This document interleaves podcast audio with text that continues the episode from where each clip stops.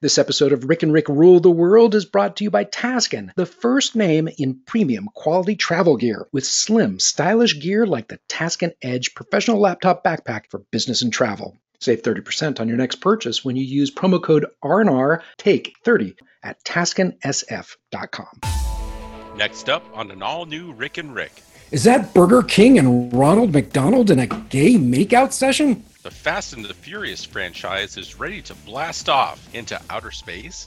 Oh my God.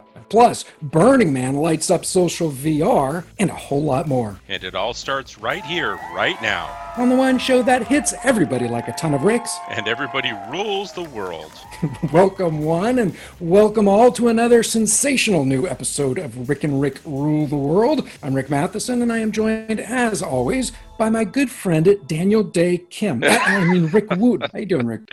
I'm doing great. You know, weather here's gotten better. You know, the the breeze came in, took away some of the smoke. I can actually go outdoors again. It's a wondrous thing. It is incredible. I don't know if I told you this, but uh, my daughter and I went walking last weekend. It was so smoky out from all the fires that we were wearing masks, not because of COVID, but to keep the smoke out of our lungs. It was awful. And you know what has been strange too? Everybody's been bummed out that they can't travel, but for whatever reason, I have been in a totally New York state of mind this week. I was wearing my Midtown Comics t shirt this morning, and I was saying, God, I really want to go back to uh, NYC. I realized it's been like three or four years since I've been. And there's a period of time, I'd say like right after my second book came out, where I was going back and forth between LA and New York so much that I was thinking I should just move to one or the other. I love both, but especially New York City, and uh, I can't believe it has been three, I think almost four years since I've gone. So I am missing the Big Apple. Yeah, I'm trying to think of the last time I was there. I, I think it has been eight years. I haven't been there in eight years. Wow, yeah. that's crazy. Yeah, I, I, just always love going there. Any time of year, never bug me, especially Christmas time. I loved an awesome city, obviously. For all our folks on the East Coast, at least one West Coaster here is missing the Big Apple the big way this week. And we're going to kick things off with Rick and Rick Radar Love here. I literally thought you were joking, Rick. So F9, the latest installment of the Fast and Furious franchise, will co-star Ludacris and will take the action into outer space. Can't make this stuff up, folks. What is this? Yeah. What is the tagline? In outer space, no one can hear you snore? you know they're they're pushing this franchise and to be honest with you they've all been fun uh, yes. so they've got something right with the chemistry but this one almost sounds like satire i, I really couldn't believe it but like you said ludacris uh, kind of dropped some hints around it that you know he he's gonna uh, be in outer space as part of the movie. And then um, Michelle Rodriguez was being interviewed just after him, and they kind of asked her about the same thing, and she she said, "Well, you know, I guess the secret's out on that, but no, I'm not going to space." So apparently, it's in in both terrestrial and extraterrestrial. So we'll have to see how that works. I I don't know. They they keep pushing the envelope, which is what they have to do. Uh, this this could be fun. We'll see. Could you see them racing moon buggies? now, a couple things. It's directed by Justin Lin. He's a great action director, and I think he has directed three or four, maybe more, of these movies. So, uh, you know, they are all fun. I, I say in jest, you know, it's Snorfest. I always think, oh, brother, I'm not going to watch this one. And then whenever I do, I enjoy it. So uh, I'll end up watching that one as well. What is interesting is it's F9, and I don't know if you know this or recognize it at the moment, but F9 on a Macintosh keyboard opens Mission Control. That yeah. I did know know that. That's neat. So Xbox is going with a virtual console now. How does that work? Microsoft's been on a roll lately. They've been they've been bringing out all kinds of stuff, and so Microsoft is bringing out a new version of the Xbox called the Xbox One Series. Uh, and there's a Series X and a Series S. One's a higher end, one's a lower end. And uh, one of the features that they've been kind of pushing for a little bit is this idea of streaming games, and so you can get Game Pass for it. And then they decided to take it out of the console and make it work for other things. And with this new launch, they've decided, you know what, we're gonna bring it all together. We're gonna make everything work together. And so with the with the new launch, there's gonna be this new version of the streaming gaming service, and it's gonna be compatible with crazy stuff. So it's not only with their own consoles, but it's gonna work with Android phones and iPhones and laptops and tablets and rumors Sweet. are the Microsoft Switch. I mean, there's uh, there's all kinds of crazy stuff they're they're making this work with. So they're going to shift from being arguably uh, kind of a producer of games, but only really to showcase their their hardware to you know they're they're really legitimately becoming kind of a streaming platform of games not of tv and things like that just of games the game will be rendered in the cloud it will be streamed down to whatever device like your phone and your phone will be your display and effectively your game console because it's your yeah. virtual game console in the cloud and yeah. you can connect a controller like a xbox controller to your phone and play like your your phone or your tablet or your laptop was the Xbox. So you're telling me that Microsoft envisions there is enough revenue to be earned this way that they're okay with it not involving their hardware in all yeah. instances. That the platform yeah. itself is a lucrative piece of business. Yeah. So what they're trying to become is just ubiquitous. If mm-hmm. it has to do with gaming, it's going to have to do with them. Now, the the great thing for gamers here is what that is really pushing for is the idea of crossplay, where it doesn't matter if you're going to be on you know whatever device um, if your friend could be on an xbox you're on your laptop you can play together right? And how cool is that? Because right now the, you have these separate ecosystems you know the mobile phone is one you know the desktop is another the the console is a third and and you know so you've got all these popping up and it makes it very difficult and then you you know got you know your sony platform and your xbox platform and your nintendo platform. What what microsoft's saying is you know what? We want a piece of all the pies so we're going to get in on all of it, and and to the point where you know some of the games you buy a game for the Xbox that works on your Windows PC because they just really want to own the mind share. They want to own that space. Other thing that sounds really cool is everything we're going to be talking about on the other side of this break. So don't go anywhere. Rick Nation, don't forget to check out our website at rickandrick.com. It's double the Rick in just one click at rickandrick.com. Welcome back to Rick and Rick Rule the World. This is Rick Matheson and Rick Wooten, and it's time for the good, the bad, and the marketing. And first up, BK's Burger King has the hots for Ronald McDonald, and he is not clowning around.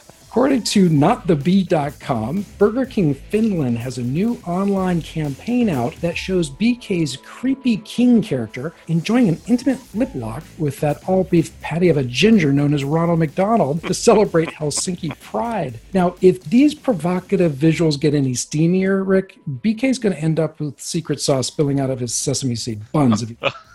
all I'm saying. I mean, there are too many hold the pickles and I'll have it your way jokes. Not enough time. Oh man, that was good. but jo- joking aside, I, you know, we do commend the campaign at BK for doing this and for Helsinki Pride. I, I, think it's a great way for QSR to demonstrate its values. Yeah, you know, I thought that was kind of cool. I, the only thing though is it felt a little like grandstanding to me. Instead of having the attention be about Pride Week, it kind right. of like said, "Look at me, look at me, look at me," and pulled the attention yeah. away, which yeah. I thought kind of did a little bit of a disservice there. Yeah. Uh, again, like the message, kind of worry, when, you know, wonder what the the strategy was behind this. If it's more about them and less about the Pride Week, I don't know. It doesn't feel as good to me. I think grandstanding is a good way to describe it in this case. Yeah, it doesn't celebrate Pride that much. It's so much as it is piggybacking on Helsinki Pride. Very but again, but again, Burger King goes out with a campaign that surprises us all and dominates the the news cycle, which is pretty incredible. They can do this over and over and over again. What else is going to be getting a lot of attention is Burning Man. This piece that was on LinkedIn Does make the argument for a virtual reality based experience around Burning Man when you can't be there live. Yeah, I thought I thought this was an interesting article. This was uh, published by Robert Scoble. And he he's been following the VR industry for a while. I've had a chance actually to talk to him about it in the past. And this is a pretty cool implementation, right? So basically, they've taken a construct similar to Second Life and they've created the whole experience in it. So, you know, everything you'd expect from Burning Man, it's kind of built into this. There are, you know, art exhibits, there are gatherings, there's music, there's all kinds of things. They built it into this this virtual world much like that. But from what i've seen it was it was pretty amazing. I, I the only thing i was surprised by was at how little well known it was. I, i've talked to a few folks and uh, they just even weren't aware that this was taking place. Um, but you know, according to the article, there was at least 10,000 people logged in. It is interesting. And I'm looking at the site that Robert Scoble points to that's from BRCVR, the company that built out this environment. And I've spent enough time, or back in the day, spent enough time in Second Life to know that you can get something like the feel of an event like this in even a more cartoonish virtual environment. I could see where, in a time when we can't do Burning Man IRL, this is a good approach to take. Absolutely. You know, people are making the best with what we can, and uh, Yeah. I'm, I'm constantly amazed with the innovation. I and so I applaud this one. I'm I'm pretty impressed. It also has a super cool use case is our next segment because it's going to be time for loaded questions. We'll be right back. This episode of Rick and Rick Rule the World is brought to you by Taskin, the first name in premium quality travel gear with slim, stylish gear like the Taskin Edge professional laptop backpack for business and travel. Save 30% on your next purchase when you use promo code RNR Take 30 at taskinsf.com. Welcome back to Rick and Rick Rule the World. Rick Matheson and Rick Wooten. And it's time to play loaded questions. Question number one When it comes to Halloween 2020, how many U.S. households plan to greet trick or treaters this year? A, seven, if you include the Francesca family. B, 19%. C, 28%. Or D, 55%. How many U.S. households plan to greet trick or treaters this year? I'm going to guess it's kind of that one in four, so I'm going to guess 28.